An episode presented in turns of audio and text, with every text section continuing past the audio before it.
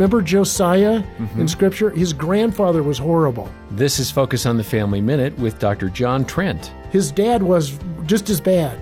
And he says, and Josiah walked in all the ways of his father David. Well, wait a minute. His father was actually this other. He had to switch fathers. You see what I'm getting Yeah, at? oh, I do. Josiah had to- Identity again. Yeah, Yeah. identity. And so, you know, I've got Jesus.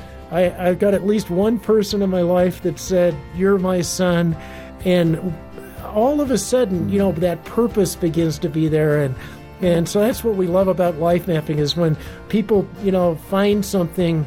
Uh, we heard of a guy where he, you know, got blown up in Afghanistan, and he still kept the boots, but they were a reminder that okay, I lived, and you know, God's not done with me. Hear more at FamilyMinute.org.